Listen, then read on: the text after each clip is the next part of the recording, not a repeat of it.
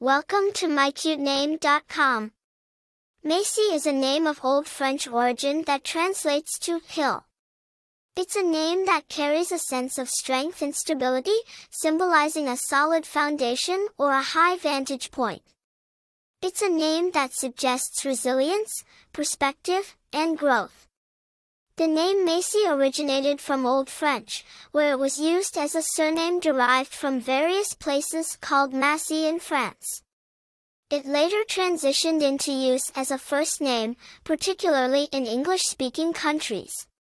The name gained significant popularity in the United States in the late 20th century, largely due to the fame of the department store chains. The name Macy is most famously associated with R.H. Macy and Company, more commonly known as the American department store chain founded by Roland Hussey Macy. It's also the name of the American actress and singer Macy Gray. In terms of personality traits, individuals named Macy are often perceived as strong, resilient, and ambitious. They are seen who are afraid to climb the hills of life and enjoy the view from the top.